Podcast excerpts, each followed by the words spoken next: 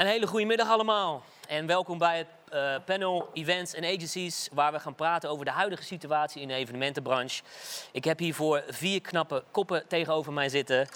Uh, voordat we beginnen, stel eigen even voor. Uh, wie ben je, wat doe je en welk bedrijf vertegenwoordig je? Beginnen bij Tim. Ik ben Tim, platform agency in België gevestigd ik hou me voornamelijk bezig met het boeken van de Tweakers internationaal. Daarnaast hebben we Mark with K, Mandy in het hardere segment en een paar opkomende jongens en meiden. Um, ja, agent voornamelijk.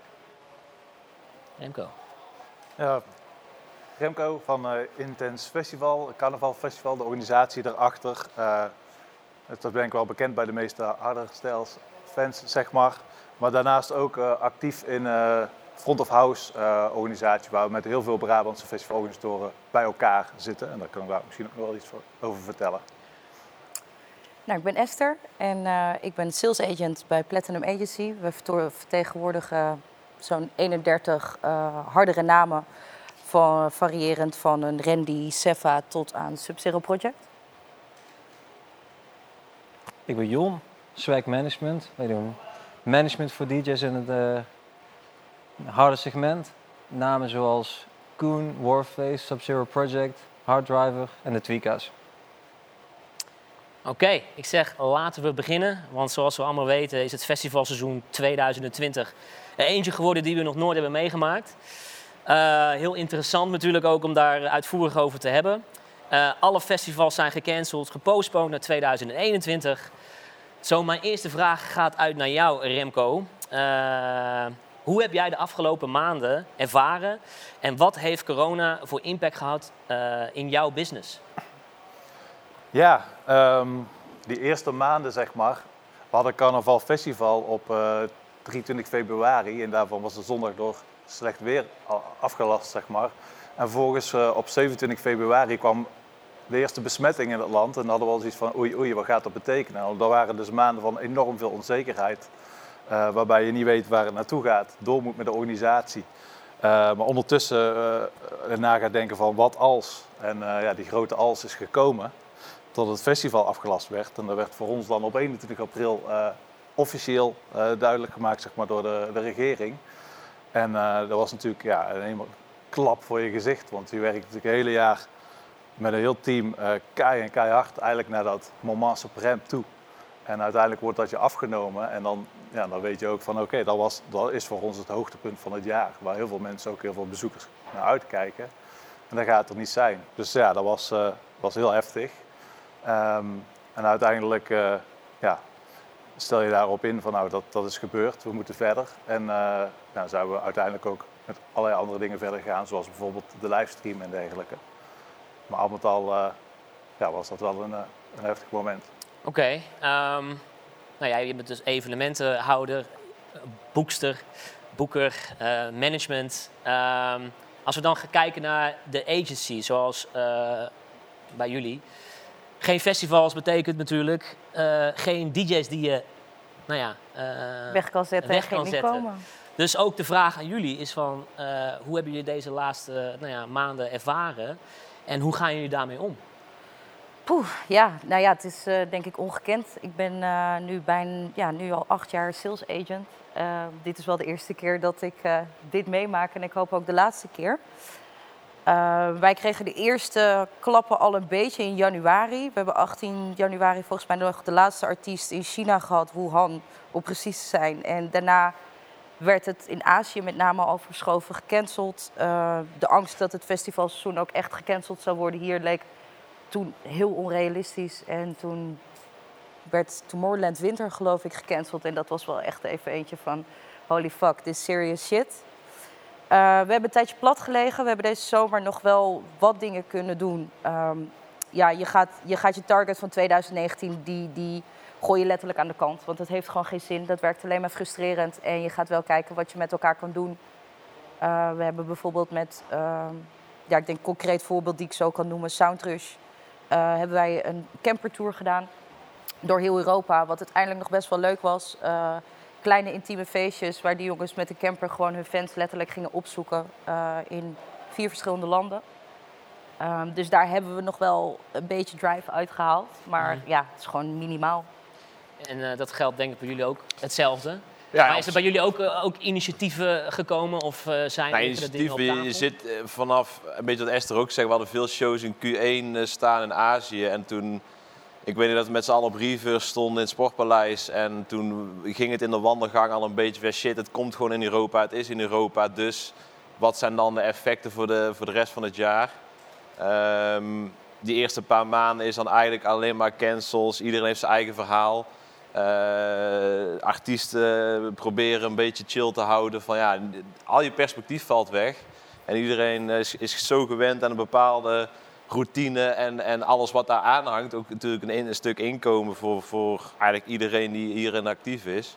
Ehm, toen dat is een beetje gaan liggen, die, die, de, ja, dat de zomer dus klaar was. eh, gelukkig in Duitsland waren de, ja, hoe moet ik het zeggen, de initiatieven zijn denk ik in alle landen even, of misschien hetzelfde geweest. En Duitsland was een van de landen waar ze in ieder geval op eh, politiek niveau nog het een en ander toelieten. Dus hebben we daar een aantal toffe dingen kunnen doen. Ehm, ja, en dat is nog steeds het gesprek van de dag. Van je, je, je taken nu zijn contact houden met alle promotors, eh, hun verhaal aanhoren. Wat denken ze ervan? Ja, en nu is het voornamelijk kijken naar volgend jaar en alle vraagtekens die daar eh, aan hangen nog. ja. En Jon? Ja, als eh, Ja. enige artiestenmanager, Ja. apart Ja. vak. Hoe, hoe, hoe, hoe zit dat bij jou? Het verhaal sluit natuurlijk eh, ja, behoorlijk aan wat eh, Tim en Esther zeggen. Ik werk ook met Tim en Esther samen. Ehm, zij vertegenwoordigen een aantal van de artiesten van de, onze agency. En Ja. Het waren een paar fases waar je doorheen ging. En het is natuurlijk iets waar, waar we in Europa natuurlijk niet mee, mee bekend zijn. Zo'n situatie, eigenlijk niemand op, eh, op, op deze schaal. Ehm, het was eerst een beetje een spookverhaal ver weg. Mhm. Eh, ik weet wel, we zouden toen met een hoop mannen naar uh, Tomorrowland Winter gaan. Nou, die ging eruit. Dat was nog een beetje te verklaren, omdat het natuurlijk in, in de skigebieden het, aan het spoken was. Toen zou ik met Koen naar Ultra Miami gaan. Die ging er ook uit. En toen dachten we, oké, dit zijn de grote spelers. En toen ging het eigenlijk als een soort van domino stenen, ging er heel veel uit. Dat was even schrikken. Ehm, toen werden we echt overspoeld. Je moest ook meteen een beslissing maken van oké, dit is een boeking, dat is nu klaar. Deze promotor overweegt nog te verzetten naar de zomer of na de zomer. Dat is natuurlijk een stukje realiteit en een stukje hoop. Uh, en beide lag ook weer in de hand van de ontwikkeling en de overheid en de keuzes die gemaakt werden. Ik, ik vond uh, de eerste maanden waren misschien de heftigste, maar daar was het ook nog een beetje zo van, ja, we komen er wel overheen. Mhm. Toen die zomer zeg maar voorbij ging, zo'n weekend als Defcon die gewoon bij iedereen in het systeem zit. Ja. Toen dacht ik van shit, weet je wel, nu is het juni is voorbij. Tomorrowland in juli en dan, ja, dan weet je gewoon eh, wat je te wachten staat. Maar En, zijn er eh, initiatieven vanuit uit jouw eh, kant, zal ik maar zeggen, naar de artiest toe? Eh, wat probeer je met die artiest eh, voor plan te maken? Want jij bent tenslotte wel iemand die, nou ja, jouw beroep is om iemand een bepaalde weg op te Ja. laten gaan. Feit is natuurlijk, ehm, normaal gesproken, we een aantal jaren, we doen het nu zeven, zeven acht jaar zeg maar, met, eh, met, met een aantal van mijn artiesten. Normaal gesproken dan werk je op basis van ervaring en de dingen waar je geen ervaring mee hebt, daar verdiep je je in en dan kijk je naar andere scenario's. Niemand heeft ervaring met wat er nu gebeurt. Ehm, shows gingen eruit en er kwamen heel veel initiatieven en het was een beetje paniekvoetbal aan het begin met de beste intentie. Ehm, er kwamen heel veel livestreams, heel veel aanvragen. En wat lastige is, eh, de livestream aanvragen kwamen voornamelijk vanuit eh, evenementen waar we zeg maar, heel gerespecteerd eh, en goed mee samenwerken. Die stellen je een vraag in een moeilijke tijd voor één livestream voor hun. Alleen aan de andere kant van de spiegel, wij gingen 80 tot 100 shows per artiest doen. Dus wat voor hun één moment was, zou voor ons dan bij wijze van spreken een talloze eh, aantal livestreams zijn. En ehm, daar ga je in mee, alleen eh, wij wisten niet hoe lang dit ging duren. Dus ik heb best wel een beetje vanuit mijn stal eh, een beetje de rem erop gehouden. Af en toe moeilijk, eh, moeilijke gesprekken gehad om, om te onderbouwen dat het niemand is dat we iets misgunnen. Alleen een stukje verantwoordelijkheidsgevoel. Want als jij als artiest drie, vier, vijf keer in de maand jezelf aan heel de wereld laat zien op een livestream, moet je ook afvragen in hoeverre dat goed is voor je brand. Mhm. Ehm, dus we hebben met de pool die we hebben gewoon gekozen op basis van eh, ja, eh, tijdspannen, relevantie. Nou, onder andere hebben we heel leuk samengewerkt met Intensie, hebben kwalitatief een heel sterke livestream neergezet. Die wordt dan later ook weer veel meer waard, want dan bleek tegen die tijd dat het zeg maar ook eh, een van je weinige momenten is dat je je muziek kunt laten zien of horen. Maar eh, ik denk dat we nu echt met z'n allen wel op een punt zijn gekomen dat, eh, ja, dat we weten eigenlijk ja, hoe heftig het is en dat, eh, ja, dat het ja, een stukje hoop dat er nog iets in 2020 ging gebeuren is eruit. Ja. Dat is begin met acceptatie en dan word je innovatief en dan kun je meer een pad gaan uitrollen. Maar aan het begin heb ik bewust ervoor gekozen om niet op ieder moment te springen, een beetje te kijken wat er ging gebeuren. Kijk, ehm, de evenementenbranche, eh, bedrijven die leiden nu eh, natuurlijk enorme verliezen. Soms wel van 80 tot 90 tot 100 eh, procent. Ehm, op welke manier hebben jullie intern nog naar mogelijkheden gekeken om de business toch draaiende te houden? Ehm, en welke besluiten heb je daarin moeten maken bij jullie? Ja, we hebben vooral gekeken in de, in de beginfase, waarbij je natuurlijk eh, nog druk bezig bent met het festival te ontorganiseren. Dus alles ontbinden wat je hebt afgesproken. Ehm, we hebben gekeken om eh, onze kosten zeg maar, te reduceren, dus overhead eh, praat je dan over. Ja. Ja, dat betekent dat een aantal mensen misschien, of ja, we hebben iemand moeten laten gaan. We hebben een groot deel van de mensen die voor ons werken, zeg maar, ja, verhuurd zeg maar, aan andere bedrijven. Dus die zijn gewoon eigenlijk ander werk aan het doen. En materialen en dergelijke die we hebben verkocht, is wat, wat ingezonken in onze opslag. En ondertussen ehm ja, zitten we in een situatie dat we zeg maar wel een tijd eh, door kunnen. Dus dat we als organisatie wel, eh, wel, wel voorlopig vooruit kunnen, Mhm. wat dat betreft. En eh, ondertussen zijn we dan heel veel bezig om te kijken van... voor Intense 2021 in de organisatie bezig voor komende editie met alles. Ja. Vraagtekens die eraan hangen, zeg maar. Maar zijn er ook intern, zal maar zeggen, eh, een, een opschaling geweest van personeel? Dus je zegt net eh, eh, dat, dat je bepaalde mensen uitleent. Begreep ik dat goed? Ja, dat, dat willen we zeggen dat, dat bijvoorbeeld iemand die voor ons werkt, die dan deeltijd nou gewoon voor een ander bedrijf Ja. werkt. En dan hebben we daar een stukje inkomsten van bijvoorbeeld, zeg maar. Dus op die manier proberen we de kosten, ja, de, de overhead is eigenlijk onze vaste lasten. Want je moet je voorstellen, dus voor veel mensen die kijken misschien wel, je hebt natuurlijk eh, alle, alle inkomsten vallen weg. Want je Ja. tickets, de gelden die je hebt, die bewaar je, maar die heb je eigenlijk nodig voor een volgend evenement, Ja. ticketgeld. Eh, of als bezoekers ze terugvragen, nou, meer dan 99% heeft het niet gedaan. Gelukkig, Gelukkig. zeg maar, die heeft het behouden. Ja. Maar eh, dat hebben we natuurlijk nodig voor een volgend evenement. Je hebt geen drankinkomsten wat je normaliter hebt, zeg maar. Dus al die inkomsten vallen weg. Maar je hebt nog wel vaste lasten die lopen. Denk aan je kantoor, aan je verzekeringen, je machinerie, de, de bus en, en, en personeel, zeg maar. Nou, Maar wat proberen een stukje En wat, te en, wat, reduceren. en wat gebeurt er nou, stel je voor, je zei, haalde het net al aan, als eh, alle mensen nou zeggen van ja, ik wil mijn geld terug hebben. Is het dan ook, kun je dan ergens anders op terugvallen? Of eh, is het dan ook gelijk, nou ja, een hele moeilijke situatie? Ja, als alle mensen de- het gelijke geld terugvragen, dan is het een hele moeilijke situatie. Dat verschilt ook voor- van organisatie tot organisatie. De ene is de afgelasting van hun betreffende evenement of de verplaatsing zeg maar, korter van tevoren geweest. In ons geval was het 21 april en op 10 mei zouden we eigenlijk gaan bouwen, dus een paar weken van tevoren. Mhm. De weken daarvoor zagen we natuurlijk al wel weer aankomen, dus daar waren we natuurlijk proberen om te doen. Maar we moesten ook door met de organisatie. Ja. En voor andere organisaties zit, zit het verder weg of die hebben meerdere evenementen. Dus de Ja. situatie verschilt. Maar in de regel is het zeker zo dat als al- als het publiek al hun geld in één keer terugvraagt, dan zal het voor eh, organisaties een heel, eh, hele lastige situatie worden. Ja.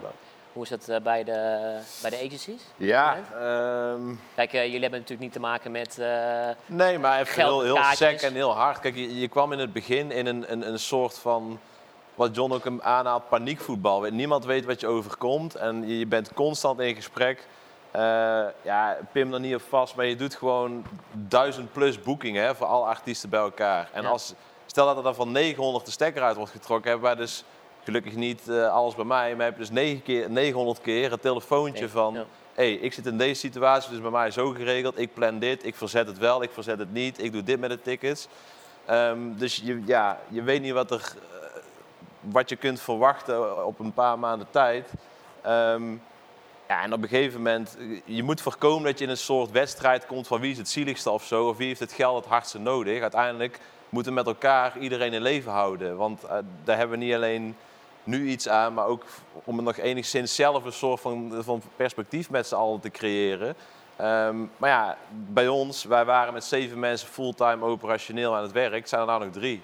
Dus je hebt echt ook echt, Dus, eh, dus ja, hoeveel is het? 60 procent Ja. is, is gewoon een, weg. een kleinere team is het geworden. Ja. En is dat eh, bij Platinum Agency ook het geval? Nou ja, we hebben natuurlijk ook wel wat moeten schikken. En het is gewoon heel lastig om vooruit te kijken. Weet je, Ehm, we zijn in ehm, afgelopen zomer echt wel eh, op bepaalde situaties ingesprongen. Kansen, eventueel landen die, die nog wel open waren. En dan maar met 500 man, waar je normaal misschien shows doet voor 2000 man. Eh, maar met goed overleg ehm viel er nog wat te realiseren. Maar het profiel van onze artiesten is. Het, het zijn gewoon A-artiesten. En die ga je ook niet eh, bij Jantje om de hoek. eh, Voor, voor een paar fans van 30 man ga je die altijd neerzetten. Weet je? Ja. Dat, dus daarin beperk je jezelf nog best wel in, in wat je kunt doen. En voor ons is het natuurlijk heel simpel. Als de artiest niet verdient, verdienen wij ook niet. Nee. Maar het werk, hè, wat Tim ook zegt, dat, dat bleef wel. We hebben eh, al de gecancelde shows inderdaad, die je gaat verzetten. Eh, het contact dat je zowel met de artiest hebt als met de promotor. Wat gaan we doen? En je kijkt eerst tot mei en dan kijk je tot september. En dan wordt het in één keer heel realistisch dat eigenlijk gewoon 2021 ook spannend gaat worden. En daarin, ehm, ja, moet je, moet je wel schakelen. Ja, wij, Ja. Moeten ook, eh, wij, wij hebben ook keuzes moeten maken binnen het bedrijf natuurlijk. Er is simpelweg ook op dit moment een andere workflow als dat je eh, normaal hebt. Ja. Ik had toevallig net met, volgens mij Jon erover. Nu was ADE natuurlijk geweest, real life. Eh, dan had je je eerste gesprek al gehad voor de Nederlandse branche voor de zomer. En vanaf november was het vol gas be- beuken, overuren maken om dat festivalseizoen rond te krijgen. En nu is het gewoon, ja, Maar eigenlijk, eh, als ik het zo goed hoor, eh, betekent dat dat je een omzetverlies hebt van 100%? Nee, dat niet. Ik weet niet exact het percentage. Eh, we hebben nog best wel wat kunnen doen natuurlijk. En we hebben het eerste kwartaal enigszins nog kunnen draaien. Ehm, dus we hebben niet een 100% verlies. Alleen ja, het is, het is er nou niet, Maar niet is, het beste jaar ooit. is, is, er, is er ook op dit moment ook nog steeds een, een overheidssteun waar je op kan rekenen? Ehm, ja, we hebben, we hebben nog steun. Eh, de, ehm hoe heet die nou? De, de Nou, TVL. nou, regeling hebben we Ja. natuurlijk ook nog. Dus daarin hebben we wel enigszins steun voor het personeel dat er zit. En dat is wel fijn. Mhm. Eh, dat is in ieder geval tot volgend jaar juni. Dus ik hoop dat we wel ergens kwartaal 1 weer een beetje kunnen lopen en wat dingetjes kunnen doen in ieder geval. Nou, voor mij ben jij eh, één- alleen baas. Weet je. Ja. je hebt geen personeel. Als ik het. eh Ja, wel, ja, is het, eh, Jawel, je, hebt wel pe- je zit Ja. erin? Of wel? Oké, oké. Maar goed, ja, hoe, hoe, hoe, Ja. hoe is dat bij jou? Ik, eh, iedereen overkomt eigenlijk hetzelfde, alleen iedere situatie is natuurlijk anders. Ja. Ehm, als het gaat om steun van de overheid, eh, gaat, ging voor mij niet op. Dat had te maken met het Nederlands bedrijf. Eh, maar ik ben ehm, kantoor in, in, in België over de grens. Desalniettemin heb ik wel de overheid weer gesteund met de afdracht van 2019. Maar goed, hè? Oké. Eh, dat, blijft, dat blijft wel terugkomen. Uh-huh. Ehm, ik weet even niet, eh, groot of klein, eh, iedereen moet op zijn manier even gaan, gaan schakelen. Ik denk dat ik het voordeel heb dat wij, wij zijn een boutique agency. Ja. Ehm, wordt dan ondersteund door twee ehm, eh, assisting managers. Mhm. Eh, die stap heb ik eigenlijk eh, onlangs gemaakt. Eh, we hebben een groei gemaakt met de artiesten in kwestie. We zijn met vijf jongens, los van het feit dat de hardstyle en de dancing in zijn algemeen echt nog weer het afgelopen jaar groei heeft gemaakt. eh, ook on- onze artiesten, en dat wil je faciliteren. En het ongelukkige van, ehm, van deze situatie is dat ons verdienmodel is eigenlijk, spreek ik namens de agencies en management, eh, is, is best gunstig. In dat opzicht, een gemiddelde boeking wordt drie tot zes maanden voorhand vastgelegd. Ja. Eh, er kan altijd iets misgaan. Maar normaal gesproken kun je zeggen van eh, de 100 boekingen dat er 99 blijven staan. Dus je kunt anticiperen op het moment dat de markt krimpt of een van je artiesten verliest populariteit. Dan kan ik daar rekening mee houden in, mijn, eh, in de kosten. Andersom zie je ook als er groei is, dan sluit je mensen aan. Dus zo ontwikkelt een bedrijf. Wat je niet aan ziet komen, is dat je dus van die honderden shows die je op de begroting hebt staan, die gaan er allemaal uit. Ehm, de timing van dit, van dit virus is eigenlijk vanuit mijn onderneming bekeken op de slechtste maand gekomen. Want in het eerste kwartaal ga je eigenlijk investeren wat je in de zomer wil doen. We hebben contentpakketten voor show en dergelijke. We hebben kosten gemaakt die we makkelijk gingen terugverdienen. Want er is een stukje belevenis. Ja. En die spreid je uit over een x aantal shows. Dat zijn nu kosten die op ons balans, balans stonden. Dat je denkt van ja, dit is helemaal uit proportie. Eh, goed, wat je nu niet doet, ga je nog in de toekomst doen. Ja. Dus dat was wel heftig. Wat wel het verschil is, denk ik, tussen een boekingskantoor en management, is dat eh, eh, ja, jullie voornaamste inkomen of eigenlijk, zijn de shows. Bij de artiesten, zeg maar, proberen we natuurlijk te kijken van waar, waar valt iets te halen. We, we hebben ons blind gestaard altijd op de optredens. Maar een stukje muziek en merchandise, in sommige gevallen nog sponsoring, dat was altijd een beetje Ja. ja, de kerstbonus, om het zo Ja. decadent te zeggen. En nu is dat je enige inkomen. Ja. Eh, het mooie daarvan is, daar ga je in één keer zoveel in verfijnen en word je beter in. Dat als er straks weer shows terugkomen, dan is dat stukje ook weer beter op orde voor de toekomst. Ja. Eh, maar je moet schakelen, want eh, ja, dit zijn de... Maar ik, ik, ik merk nog wel eh, op, op, op de bank eh, positieve woorden voor de situatie. Maar laten we nou eens eh, ook vooruitkijken. Stel 2021 eh, is precies hetzelfde verhaal als, 2000, eh, als, als dit jaar. Wat dan? Ja, dat is een Dat is een hele moeilijke vraag, ik weet het. Maar kijk, iedereen is nu natuurlijk... iedereen probeert altijd positief te blijven. En Hoop, Maar- hoop doet en leven. Aan hopen, de- hopen. Maar ja, wat als 2021? Ja, maar ik denk dat je hier wel al enigszins een voorsprong hebt. In afgelopen jaar is het ons overkomen. Ja. En we zaten te wachten op het moment dat we weer, eh, hè, weer mochten. Het Ja. oude normaal, om zo maar te zeggen. Nu weet je wat er gaat gebeuren. Nu heb je, kun je ongeveer inschatten dat worst case scenario als festivals nog niet mogen volgend jaar. ehm, kan ik misschien uit het afgelopen jaar wel berekenen dat de zomer ietsjes beter ging dan in de winter. Ehm, nu zijn we iets beter voorbereid op dat we in april geen lockdown hebben. Dus daarin is wel ruimte om wat te creëren. En je kan vooraf al met promotors in gesprek, zoals bijvoorbeeld clubs die vaak nog wel open mogen. Van joh, laten we een pijl trekken bijvoorbeeld april. Gaan we kijken en zodra we mogen gelijk online en we gaan ervoor. Ehm, je zou op, op, op andere, hè, je, de online, eh, zou je dingen kunnen doen en opzetten. Weet Ja, maar je? is het rendabel? Dat is de vraag. ja, Ja, ik, ik ben het, ik ben, het ding is, iedereen die nu nog zeg maar opereert op dit moment heeft vet op de botten nodig. Hè? En, Ja. en, en dat is een feit. En er zijn zelfs partijen met vet op de botten die zeggen we stoppen ermee. Dat zijn de ondernemers, want het is uitzichtloos. Ja. Ik denk dat iedereen in deze scene er ook met zijn hart gelukkig in zit. Ja. Ehm, dus ja, dat is een beetje zeg maar als het schip dan zinkt dan maar met z'n allen- met z'n allen. Ja. Eh, als 2021 helemaal niks zou hebben, eh, dan hoop ik in ieder geval dat de ondernemers eh, het dusdanig nu georganiseerd hebben dat het een minder duur jaar wordt dan 2020. Want wat ik zei, we hebben kosten gemaakt dit jaar, ja, die, we, ja, die, die staan uit verhouding. Dus ja, voor, ik denk de partijen die nu nog opereren, natuurlijk wil iedereen terug, maar in principe als het nog een jaar langer duurt, dan denk ik dat het mentaal zwaarder wordt. Ja. Zeker voor de artiesten, dan financieel. En het is, het is heel makkelijk, of het is een beetje een open deur, maar we, we weten inmiddels van de afgelopen maanden dat het perspectief wordt niet gegeven door de overheid. Of die zegt langere termijn, we, we hebben een pot voor jullie vrijgemaakt. En we- of die nou eh, afdoende is, ja of nee, daar staat er nog even los van. Maar de kunst zit hem in, je moet voor jezelf nu perspectief blijven creëren, want je krijgt het niet cadeau.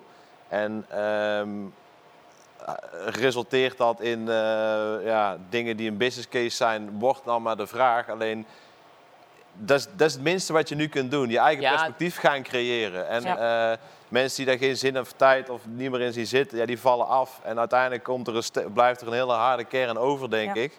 Ehm, en dan zal het, eh, ja, de aanhouder wint. Dat is ook zo'n open deur. Maar ik denk dat het nu ook wel gewoon voor artiesten. ehm, en wij werken natuurlijk met artiesten en met managers. Maar en wat hoe ik het heb ervaren, is dat iedereen toch nog een beetje aan het kijken was van, ja, maar dan mogen we weer, dan mogen Ja. we weer. Ik Ja. denk dat dat, Dat eruit. Is eruit. Mensen gaan er nu van. Ik denk dat als wij volgend jaar een festival hebben, dat iedereen denkt: holy fuck, wat moet ik doen? Hoe moet ik dit gaan redden? Weet je? Allemaal stik zenuwachtig. komt, Ja, komt ja. acute paniek. En daardoor denk ik wel dat je de komende periode juist ehm, met elkaar die creativiteit gaat opzoeken naar ehm, oplossingen totdat we weer eh, terug zijn waar we waren. Want en wat, wat John ook net, net gewoon zei, dat ja, het, het, het stukje dat, dat we laten het nu los. Weet je? We gaan nu focussen op 2021 zoals het nu is en Ja. niet zoals het Ja. was in 2019. Nee. Ja, We hebben misschien de vraag, ik natuurlijk- zeggen, van Remco om, om Ja. eh, aan de organisatiekant van ja, wat, wat, welke mogelijkheden zijn er überhaupt nog en wat zijn Ja. vooral de bottlenecks? Dat, dat, dat, dat is ook de vraag. Kijk, voor jullie is Natuurlijk. het een ander, een, een, een- de vra- betekent de vraag anders. Maar voor een evenementenhouder die natuurlijk, eh, ja, Die moeten faciliteren uiteindelijk. Of een, een, de evenementen moeten georganiseerd worden voor de artiest om op te treden. En, eh, en het is, ik denk wel dat als de grote evenementen zoals die, die normaal zijn niet meer zouden kunnen, dat er wel iets anders is wat kan. En ik denk dat er veel Dat- ontwikkelingen zijn, Precies. zoals sneltesten en zo, waardoor je, eh, waar, waar natuurlijk heel veel partijen, eh, wij als branche zeg maar, vanuit de organisatoren, leverancierskant ook heel veel mee bezig zijn met de overheid, bijvoorbeeld onder andere field labs, Ja. eh, om dingen mogelijk te maken. Dus dat er wel gekeken wordt van oké, wat kan dan wel? Dus dat er in ieder geval iets gaat zijn. Ja. Je moet je, zoals John zegt, op voorbereiden dat je je kosten zodanig houdt eh, bij een bijhoudt dat je dat, dat kan overleven, zeg maar. Maar dat er wel iets kan gaan gebeuren. Ja, je, En, kunt eh, jezelf, je kunt je niet meer laten verrassen nu. Nee. Dan heb je niet opgelet, denk ik. Nee. Nee. Maar het grote verschil natuurlijk aan de artiestenkant is, wij opereren wereldwijd. En het begint ergens. En, en Ja. Intens Festival, dat is één momentum. Voor ons is dat moment, Ja. dat Ja. is belangrijk. En eh, 2021 is eigenlijk voor jullie zeg maar afgelopen eind juni, als het op de datum zou blijven staan. Ja. Stel dat wij het laatste kwartaal kunnen opereren, dan is er voor jullie weer een seizoen voorbij. dan Dus zijn het we is- gelijk een jaar verder. Ja. Ja. Maar oké, maar vanuit uit jouw ehm, ook front of house, wat- het initiatief waar jullie eh, in zitten, ehm, wordt daar ook niet gepraat? Kijk, je ziet bijvoorbeeld, je kijkt ook naar andere landen, eh, hoe hun met de Ja. situatie omgaan. Bijvoorbeeld in Duitsland, Zwitserland, eh, Finland, Zweden, waar de initiatieven uit de overheid, we hebben zoals nou ja, autofestivals, zitfestivals, zelfs festivals tot een x aantal personen, hè, dus 500, 600 man, zonder social distance. Vind, vinden jullie niet dat, eh, dat er ook genoeg uit de overheid, uit- de Nederlandse overheid, initiatief wordt getoond op, het, op de vraag van eh, wat mag, weet je? En eh, wordt er ruimte geboden? Ja, ja, misschien moet ik dat heel even uitleggen inderdaad. Front of House is een collectief van Brabantse Festival en organisatoren leveranciers. En met dat collectief zitten we aangesloten bij wat ze noemen de Alliantie van Evenementenbouwers. Ja? Dat zijn alle mensen, allerlei partijen zeg maar, die betrokken zijn bij evenementen. Maar dat is ook NOC, NSF en de KNVB, sportevenementen, maar ook de circussen, de kermissen. eh, noem, eh, noem maar, maar op, theatergezelschap en natuurlijk festivals eh, en, eh, en, en publieksmuziekevenementen. Ehm, en vanuit die hoedanigheid zijn er meerdere werkgroepen ontstaan zeg maar, die zich bezighouden met verschillende onderdelen. En degene die jij bedoelt, dat is meer inderdaad van wat kan wel. Ja. Nou, dan wordt er gekeken naar protocollen. Zijn dus door ons als branche zijn zelf protocollen gemaakt. Hoe we op een goede, veilige manier evenementen kunnen organiseren binnen de anderhalve meter. Hoewel dat eigenlijk natuurlijk al bijna, hè, als een evenement binnen met anderhalve meter afstand is al zo goed als onmogelijk zou je zeggen. Maar toch Ja. is het gelukt om hele mooie protocollen te maken. Die zijn eh, ook besproken met de regering. En eh, voordat deze lockdown waar we nu in zitten, zeg maar, meer in de zomerperiode, zou er dus meer moeten kunnen. Aan de andere kant merken we heel erg in Nederland, en dat is dan een verschil met bijvoorbeeld Duitsland, is dat dan bijvoorbeeld de landelijke overheid zegt van oké, binnen deze eh, kaders kun je iets organiseren. Vervolgens wordt het dan aan de veiligheidsregio's gevraagd om daar dan echt zeg maar, noodverordeningen voor te maken, regels op te schrijven. En die gaan dan misschien nog net een stukje veiliger zitten. Eh, en daar waar de landelijke overheid eigenlijk al aan de veilige kant zit, zeg maar. Dus ze beperken eigenlijk al zodanig dat, dat je ze afvraagt van oké, is dat dan echt nodig? Want we kunnen op een misschien veilige manier zeg maar, wel meer toestaan. De veiligheidsregio's maken het vervolgens misschien nog ietsje zeg maar, strenger. En dan komt het bij de, bij de gemeentes terecht. En dan moeten de lokale burgemeesters en ambtenaren daarover beslissen. En dan merken we een heel groot verschil en ook heel veel angst eh, dat er heel vaak dingen niet worden toegestaan. Want er zijn achter de schermen, geloof me echt, honderden plannen gemaakt door allerlei organisatoren. van auto-evenementen, van allerlei dingen, zeg maar. Heel mooie, goede plannen. Eh, alleen die worden dan vaak eh, niet toegestaan, omdat er gewoon angst is voor de beeldvorming van, oh, we hebben hier een evenement en Ja. dadelijk Dat is- gaat dat het is- Maar is dat, is, dat dat, is, niet... dat is het heftige. Het is zo bizar Ja. ehm, dat er niet beseft wordt hoe innovatief en op wat voor standaard, wat voor internationaal niveau de Nederlandse evenementensector als, als, als business staat. Ik bedoel, overal ter wereld kun je Nederlands praten in de front of house, want daar zijn wij gewoon leading in geworden de afgelopen 25 jaar. Ja. En dat het dus de overheid eh, ja, zo'n beetje drie kilometer eh, verder ligt qua, qua mindset. En dat dus landen die minder ontwikkeld zijn op evenementniveau wel het voor elkaar krijgen, omdat de overheid daar veel anders opereert. Ja. Ja. Wat, wat Remco zegt, de- de- aan de achterkant er zijn zoveel initiatieven geweest Ja. die nooit het daglicht hebben gezien. Nee. En die volgens de draaiboeken die dan 200 pagina's dik moeten zijn, eh, gewoon echt prima hadden gekund. Alleen uit angst, ja maar, nee ja, oeh shit, nee ja,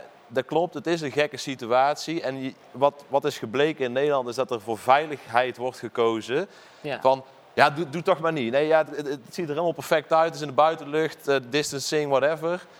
Ja, doe toch maar niet. Het is zoveel En dan rij je bullshit, 20 hè? kilometer de grens Ja. over en dan kan Ja, het maar wel. dat, dat, dat, dat is gevoelige de onderwerp. ja. Het, het, het is, eh, ja, en, en daarom snij ik hem ook aan. Is van, omdat je gewoon, ehm, ook als, als agent zie je je artiesten dus naar het buitenland gaan. Ja. Waar dus blijkbaar wel dingen kunnen. Ja. En, dan denk, en dan ga je gewoon bij jezelf denken van, ja, maar waarom kan dat hier dan niet? Nee, en waarom wordt jij hier een niet... berichtje, hé, waarom doen jullie dit niet? Ja, Ja, nee, Ja, maar- dat zouden we Ja. wel willen. Ja, ja, precies. Dus, dus we hebben partijen die gewoon Maar waar ligt dat 60.000 dan man aan? weten aan te sturen zonder een enkele vechtpartij een heel weekend lang. Weet je? Ja, Er- Er zijn gewoon professionele bedrijven voor en die worden gewoon niet eh, aangehoord. Of in ieder geval afgelopen zomer niet. Terwijl als, deze men, als er een partij of Ja. een groep is die mensen in anderhalve meter eh, social distancing weten aan te sturen, dan is het onze branche wel. Maar Eh, ja, De evenementenbranche kan juist onderdeel zijn van de oplossing. Want Ja. er is een enorme behoefte voor mensen om iets te doen, om naar buiten te gaan of elkaar te ontmoeten, zeg maar. Je merkt het ook aan de sfeer. op Facebook, het is niet gezellig. Eh, heel veel mensen die, eh, die zitten gefrustreerd thuis, Ja. zeg maar. Ja. Nou, wat gebeurt er? De ene illegale feestje naar de andere. Daar is natuurlijk niks geregeld. Geen veiligheid, geen EHBO, geen... eh, eh, er wordt ook niet gekeken natuurlijk naar overlastbeperking, want ja, het is illegaal, dus mensen doen wat ze doen. Eh, nou, er wordt natuurlijk helemaal niet gekeken naar coronamaatregelen. Nee. Dus ja, wij hebben als branche ook gezegd van laten ons onderdeel zijn van de oplossing. Ervoor zorgen dat we wel dingen op een goede, veilige manier kunnen doen. De overheid kan meekijken, die, kan, eh, die heeft informatie, zeg maar. Hè, dus mensen Ja. kunnen je registreren wie komt en als er iets is kun je daar heel snel op inspringen. En eh, op die manier kunnen we mensen wel iets gaan bieden. Want als je zo heel lang nog doorgaat, dan op een gegeven moment dan ga je, gaat ook de overheid er natuurlijk wel rekening voor betalen als je mensen maar Die feestjes die Niet komen toelaat toch wel en ze blijven Het toch wel, toch. weet je. En Ja. de mensen die het organiseren, die doen het omdat ze willen feesten en terecht. Maar Ja. wij doen eh feestjes organiseren omdat het ons werk is, omdat we er al zoveel jaar in zitten. Alleen wij krijgen niet de mogelijkheid. Maar je afgelopen zomer ook kon je met 100 man op je dakterras zitten, om zo maar te zeggen. Maar je kon hier geen feestje geven. Nee. maar het probleem is zeg maar de, die illegale feestjes symboliseert ook het probleem wat Remco net aanhaalt. Er, wordt, er worden wetten voor geschreven. Innovatieve promotors die gaan een draaiboek maken om die eh, wetten, die regels na te leven. Dan kom je met een trots verhaal. Nou, wat je zegt, dat gaat dan door een filter heen van lagen. Dan komt er op een gegeven moment bij één gemeente te liggen die zegt, als wij dit goed, goedkeuren en we doen, het, we doen het fout, dan hangt onze naam eraan. Dat is een stukje verantwoordelijkheid dat nog niemand durft te nemen. En op het moment dat het fout gaat eh, bij de illegale feestjes, dan is het zeg maar dan, niemand Weet zijn probleem. niemand En- zijn probleem. En anders met de media. De media speelt natuurlijk een rol, want die eh, betreffende partijen die het goed moeten keuren, de ambtenaren en, en de burgemeesters, die voelen ook gewoon Tuurlijk, druk uit de media. Die- exposed. Ja, en, wordt- en- en dat is natuurlijk wel ook typisch het Nederlands. is veiliger, als iemand ja, het is te veiliger om het niet te die- doen. Ja. Maar ik heb, Maar- ik heb promotors gezien die kwamen met een, met een plan, een voorstel, dat ik dacht van jeetje, dit kunnen we nog aan de Albert Heijn verkopen, want dan kunnen we ook nog veilig boodschappen doen. Weet je? Dus, Ja, echt. en, dan, en dan denk je, nou, dat, dit moet kloppen, want er zijn zelfs dingen opgelost die, eh, waar de overheid nog niet eens problemen in had gezien. Om het stukje ja, hygiëne als het gaat om toiletten en dergelijke. Dus echt gewoon kant-en-klare plannen dat je denkt, dat geeft hoop. En dat, daar komt dan een nee, want dan komt er uiteindelijk natuurlijk iemand bij die zegt van we missen hier of het, we gaan het toch niet doen. En wat, wat Tim zegt dan net over de grens, wordt dat initiatief van die promotor wordt daar uitgevoerd, doet pijn. En, het zijn ook nog eens evenementen waar het nog niet eens om de boterham gaat. Want het, eh, het verdienmodel komt nog niet eens aan de orde. Nee. Het is een stukje evenement in leven houden qua belevenis. eh, Betrokken dan, dan, dan geld verdienen. Ja, dus nou, ja. en, en, en de, de hele cirkel die, die van elkaar afhankelijk is, om die inderdaad elkaar de moed erin te houden. Want dan heb je Ja. in ieder geval wel iets concreets om aan te werken.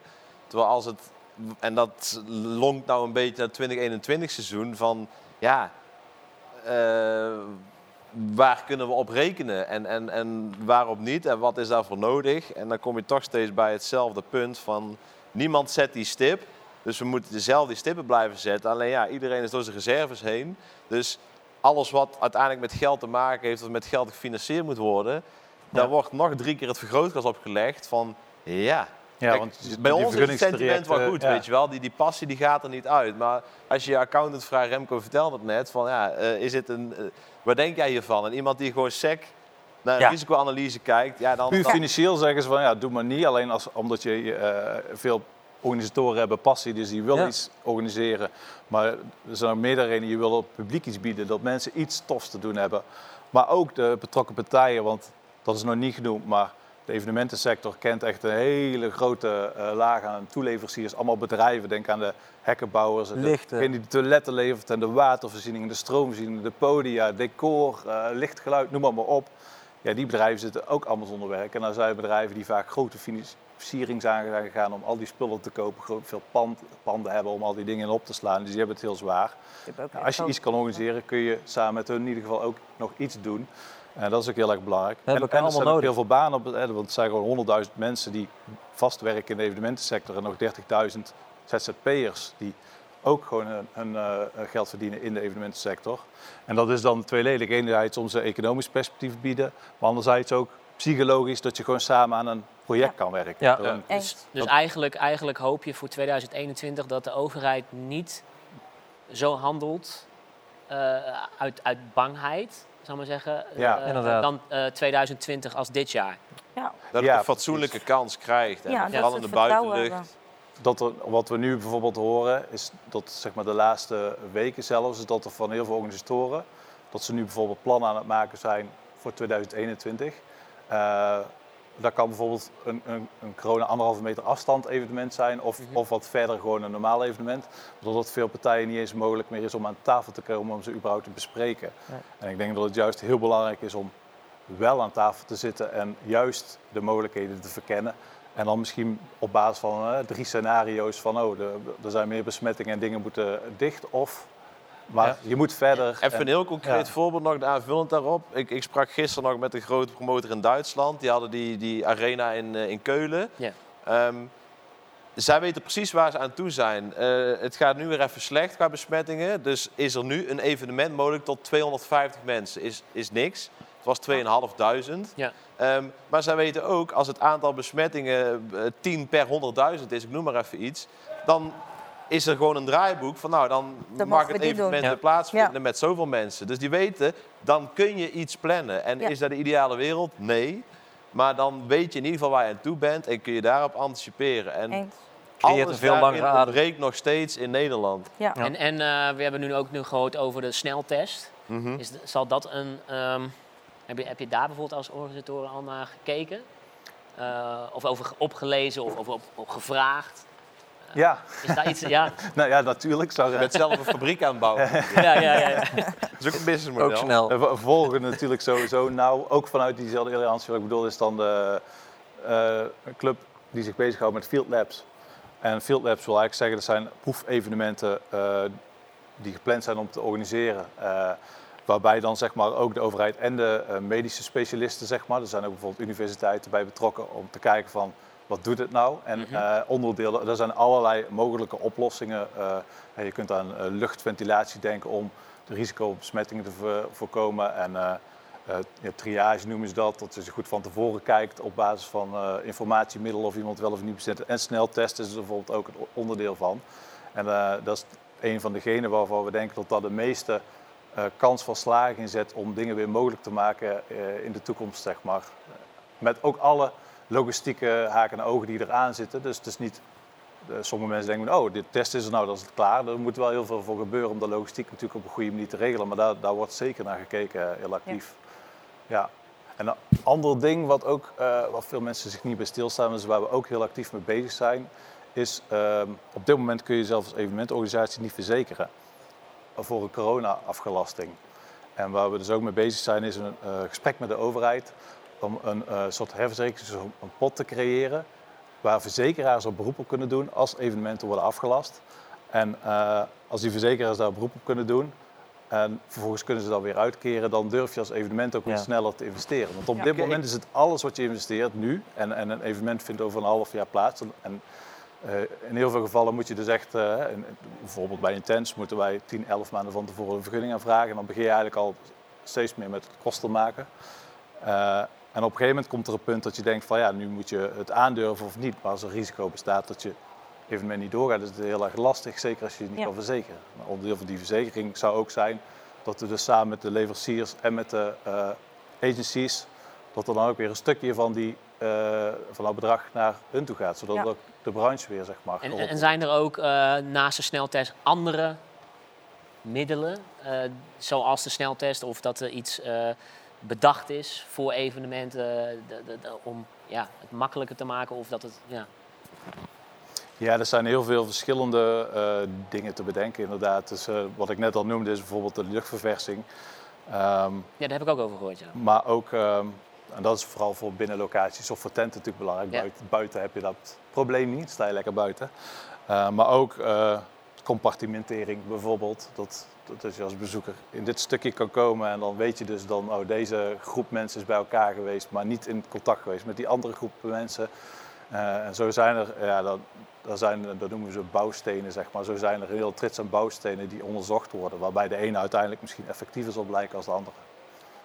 En, en ehm, ehm, vanuit de boekerskant, waar hopen jullie op?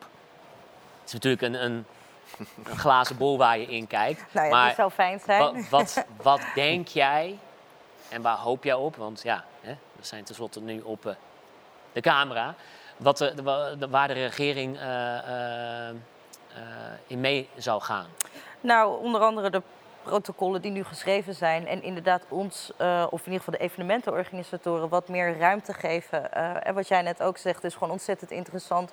Eh, geef anders verzekeraars een extra hulp of een extra steun, zodat zij dat ris- risico weer willen dragen om met ons samen dat te doen. Kijk, een feest heb je niet voor binnen twee weken eh, georganiseerd. Dat kost tijd, maar dat ga je, je gaat niet gokken op dit moment om een feest neer te zetten als er zo meteen een derde golf aankomt en het wordt weer gecanceld en je bent niet verzekerd.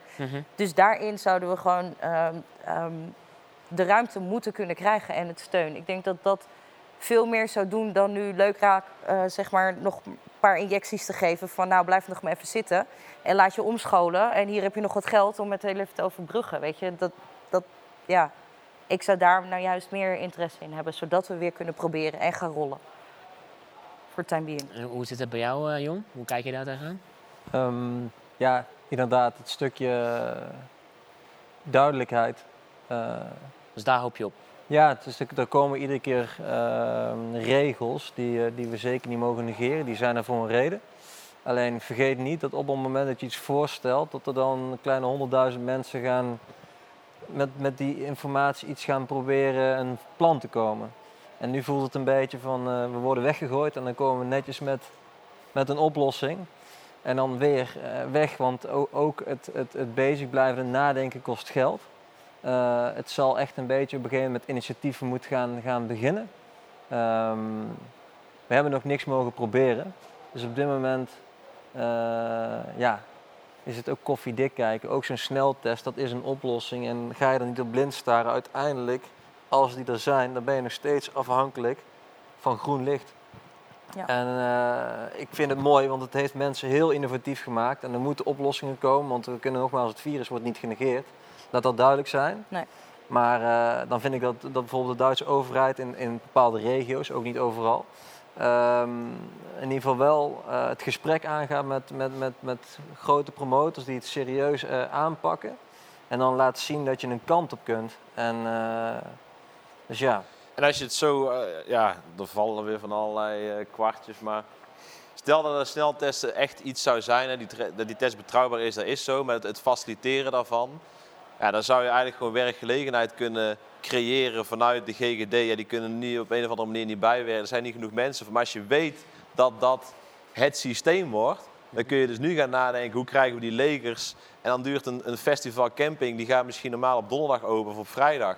En die gaat misschien op donderdag al open. Om per blok gewoon ontvangen wij tussen 12 en 4 ontvangen we de 5000 mensen. Die worden eerst getest. En dan is een hele operatie, maar daarin, het gaat uiteindelijk om geld om dingen boven water te houden.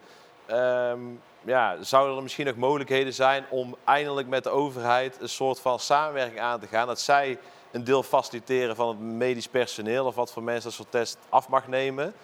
En dat de andere, de, de, de, de, ja, de, de, de hekwerk en et cetera, wat het festival sowieso al voorziet. Dat je dat een soort integratie maakt van het hele beleid. Maar dan moet je wel je poot stijf kunnen houden en niet zeggen van... Oeh, ja, er zijn misschien toch drie besmettingen en eh, we moeten een festival van 30.000 man platleggen. Ja, die waren er andere jaren ook. En mensen die kwamen ook eh, ziek, zwak of misselijk thuis. Dus je, je, er moet gewoon een bepaald ingecalculeerd risico zijn. En tot de tijd dat het weg is, dat er een vaccin is, vind ik dat het volgend jaar gewoon... Ja, dat, dat, dat een van de manieren moet zijn om perspectief te bieden. Want anders dan blijft het... Oh ja, het leeft weer op. We kunnen, als je controle hebt, dan, laat ik het zo zeggen. De landen waar het nu goed gaat en waar de dingen kunnen, is met die controle hebben. Zitten wij in zo'n maatschappij dat... eh, ja, als je iets van Google hebt, weten ze toch alles van je. Maar even hè, het, overdreven tracking in China en Taiwan en dat soort landen. Je, we moeten niet die kant op, maar wat je ervan leert is controle. En controle kun je met een test doen. Is die 100% waterdicht? Misschien niet. Maar dan hebben we toch een, een, een fatsoenlijke afweging om een hele sector, en het gaat niet alleen om ons, het gaat ook over theaters en weet ik veel, allerlei soorten e- evenementen. Ja, dan, moet daar toch, dan moet daar toch volgend jaar iets, iets van beweging in komen. Want anders dan, eh, als je zegt 22, 21 gebeurt niks, of niks op een fatsoenlijke schaal. Mhm. Ja, eh, wie of wat is er dan nog van over in 2022? Maar, maar eh, platform zit in België, toch?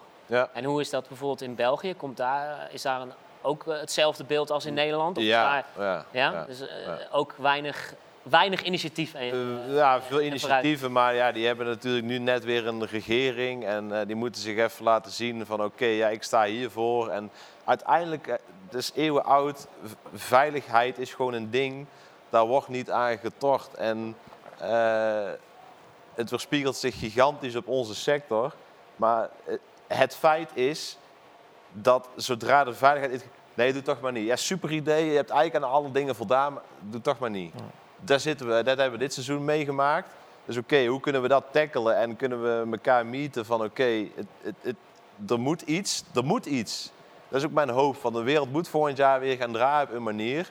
Nou, er zijn sneltesten, probeer dan tot zo goed als het kan daarin dingen uit te sluiten. En is dat 100% waardedicht? Nee, ja, so be it dan.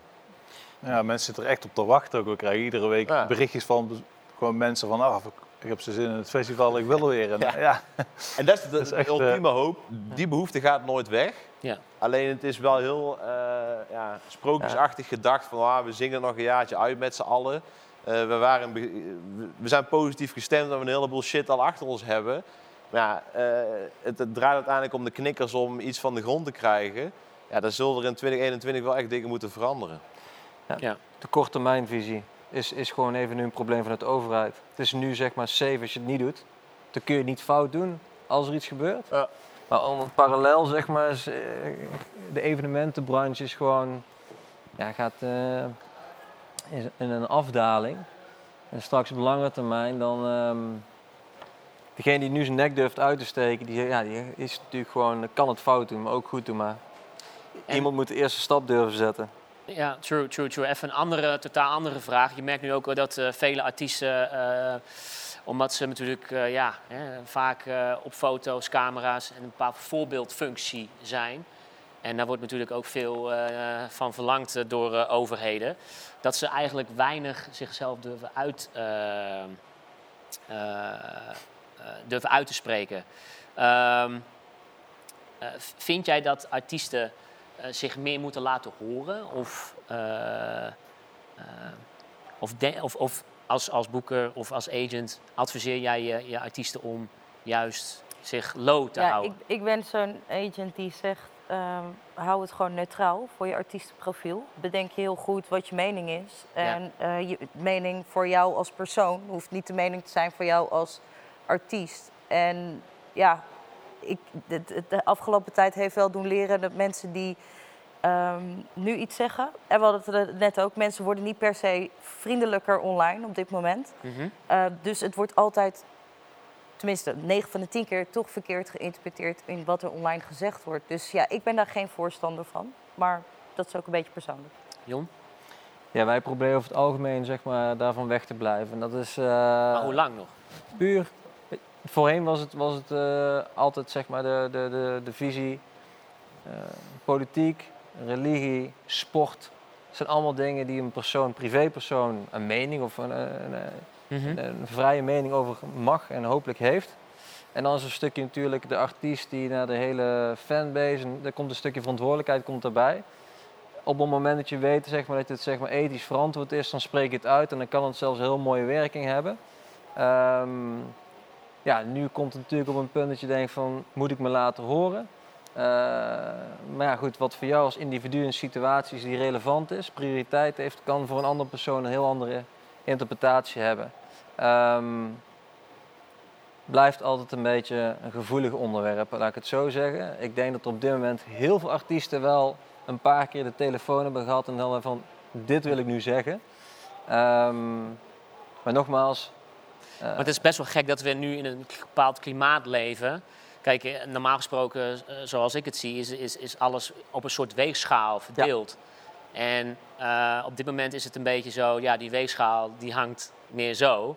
En omdat die zo hangt, durft deze kant Ja. vrij weinig te zeggen. Maar is het dan niet gek dat, dat, ja, weet je, dat, dat nu heel veel mensen een beetje nou ja, een kort lontje hebben als jij iets uit passie zoals een eh evenementen houden, eh boekersagency of eh, als manager voor de artiesten, dat, dat je een, nou ja, in jouw situatie, we hebben het net gehad over eh, eh, eh, wat kan. Hè, evenementen tot 500 man bijvoorbeeld, hè, zonder social distance. Want daar wil je op een gegeven moment een keer naartoe. Maar je merkt nu heel veel, als je dat zegt, ja. word je een klein beetje misschien wel op Ja. de brandstapel gegooid. Hoe, hoe, hoe, hoe- Dus Zeker als eenling bewijs van. Hè? Als je Precies, als individuele artiest. Ik denk dat wij als, er toevallig gisteren ook eh, over gesproken, ook met wat internationale partners.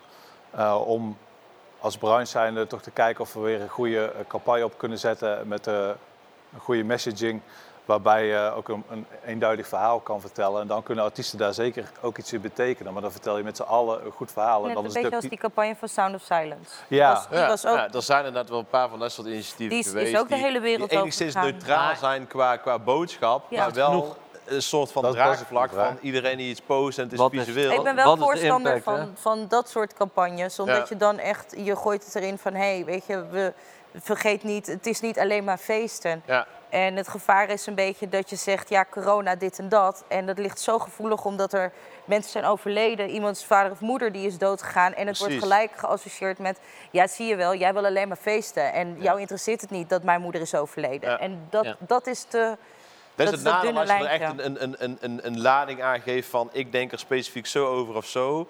Maar misschien, ja, hopelijk komt er weer een groot initiatief om de aandacht te trekken. Want uiteindelijk heb je die aandacht nodig om in gesprek te gaan met die partijen die erover gaan, die, die de regelgeving bepalen. En Ja. dan heeft het Ja. denk ik niet zoveel zin om het per se een negatieve of een, een positieve lading te geven. Nee. Het moet gewoon wel met een stevige vuist op tafel zijn van, yo, eh, mogen we nog echt, of mogen we nog, mogen wij nu eindelijk even echt ons verhaal doen en met top of the league zeg maar, mensen praten om, om naar oplossingen te denken. Want anders, ja, dat, dat kijk Remco aan, maar dan is het lastig om gehoord te worden. Want Maar daar gaat het uiteindelijk uit de politiek? Want op dit moment eh, hoor je dus, ja, de enige die ik in deze hele crisis heb horen praten is een eh, Verhagen en, eh, en volgens mij een, eh een Asje, die, Lodewijk Asje, die, die, die, eh, ehm, Die het iets benoemd hebben. die het en, benoemd heeft. In ieder geval, die heeft het over de evenementenbranche. En merk jij dat, dat er iemand uit de overheid ook vanuit Brabant jullie daarin steunt? Of heb je het gevoel dat, ja, dat er eigenlijk nog weinig draagvlak is, omdat ze nog steeds hè, met de weegschaal met hun hoofd daar zitten, zou ik maar zeggen. Ja, je vraagt specifiek over Brabant. Ehm, dus we hebben wel gesprekken ook met de provincie bijvoorbeeld.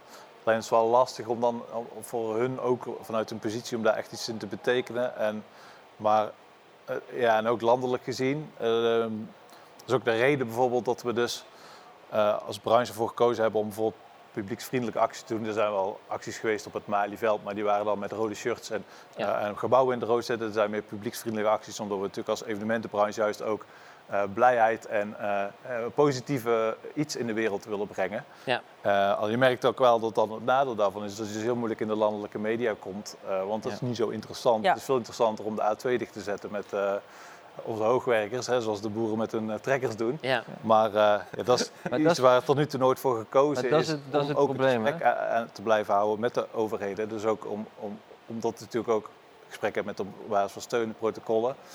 Ehm, ja, en ik weet niet of die lijn ook nog zou gaan veranderen. Maar, ehm, dus dat is niet belangrijk. En ja, en je vraag was eigenlijk meer, word je voldoende gehoord?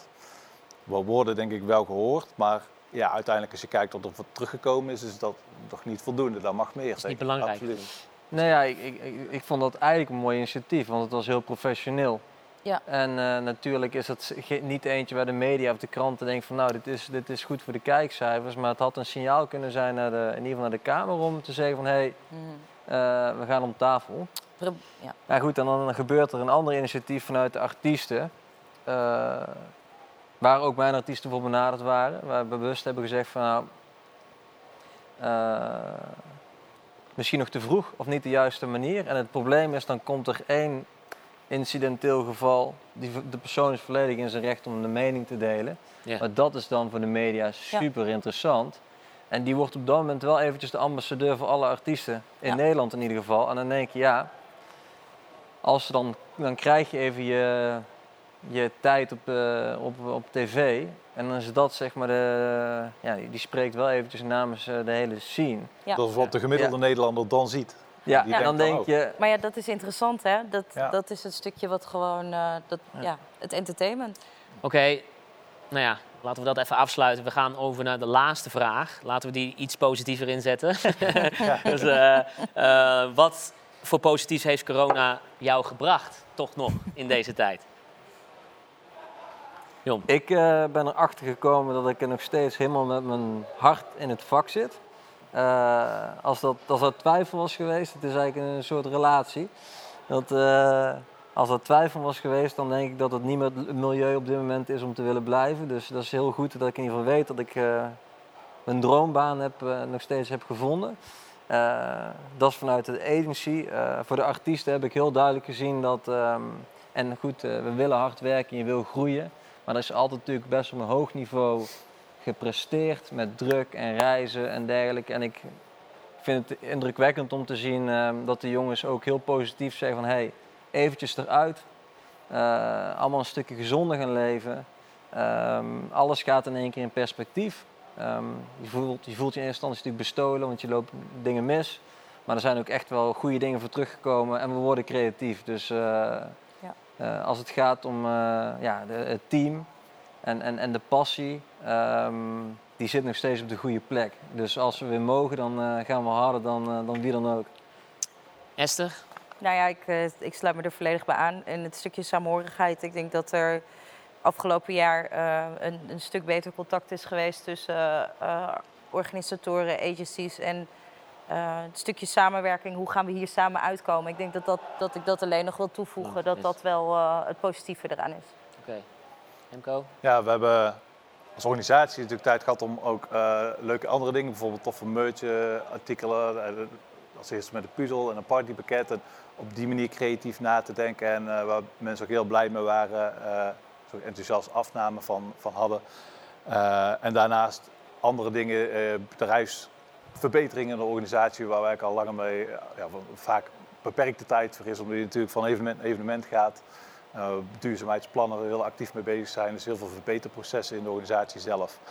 Uh, en op persoonlijk vlak ook inderdaad, ja, dat we iets meer tijd hebt om een keer zelfverplooiingen, gezonde eh, dingen te leven. Eh Ja.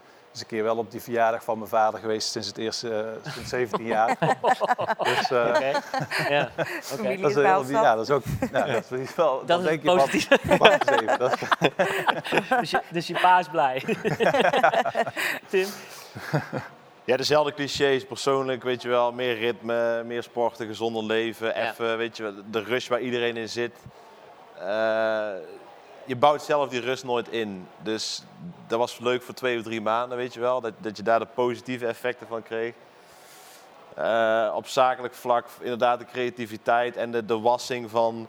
Ja, de mensen die er nu nog in zitten, eh, die zitten erin om, eh, ja, omdat ze er de, de passie voor hebben.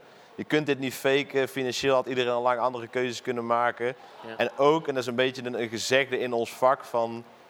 Je, je- en misschien ook gewoon in een normale maatschappij. Je leert elkaar pas kennen als je iets meemaakt. Weet je wel, als er, als er een, een, een, een, fuck-up is of een show gaat niet door in de goede tijd, dan maak je iets mee. En dan moet je ook creatief schakelen van shit, wat gaan we nu doen? Ja.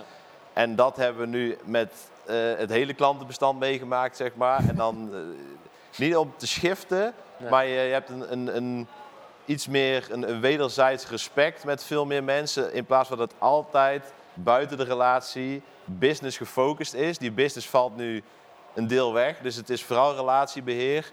En eh, ja, dat daar nu tijd voor is en dat je daarover spreekt, Is het zie ik als een positief ding. Ja. En de rest eh, Nou ja, dat is in ieder valt wel mee. En bij jou? Nou, het gaat niet om mij. Het gaat om jullie op dit Kun moment. je nog half uur aan plakken. Dat is een mooie afsluiting, denk ik. Eh, ik ga jullie bedanken voor het interessante en leerzame gesprek. En ik, ja, ik hoop jullie snel weer ergens, eh, ergens te zien. Zeker. Ook. Jullie wel. Dankjewel. Dank je.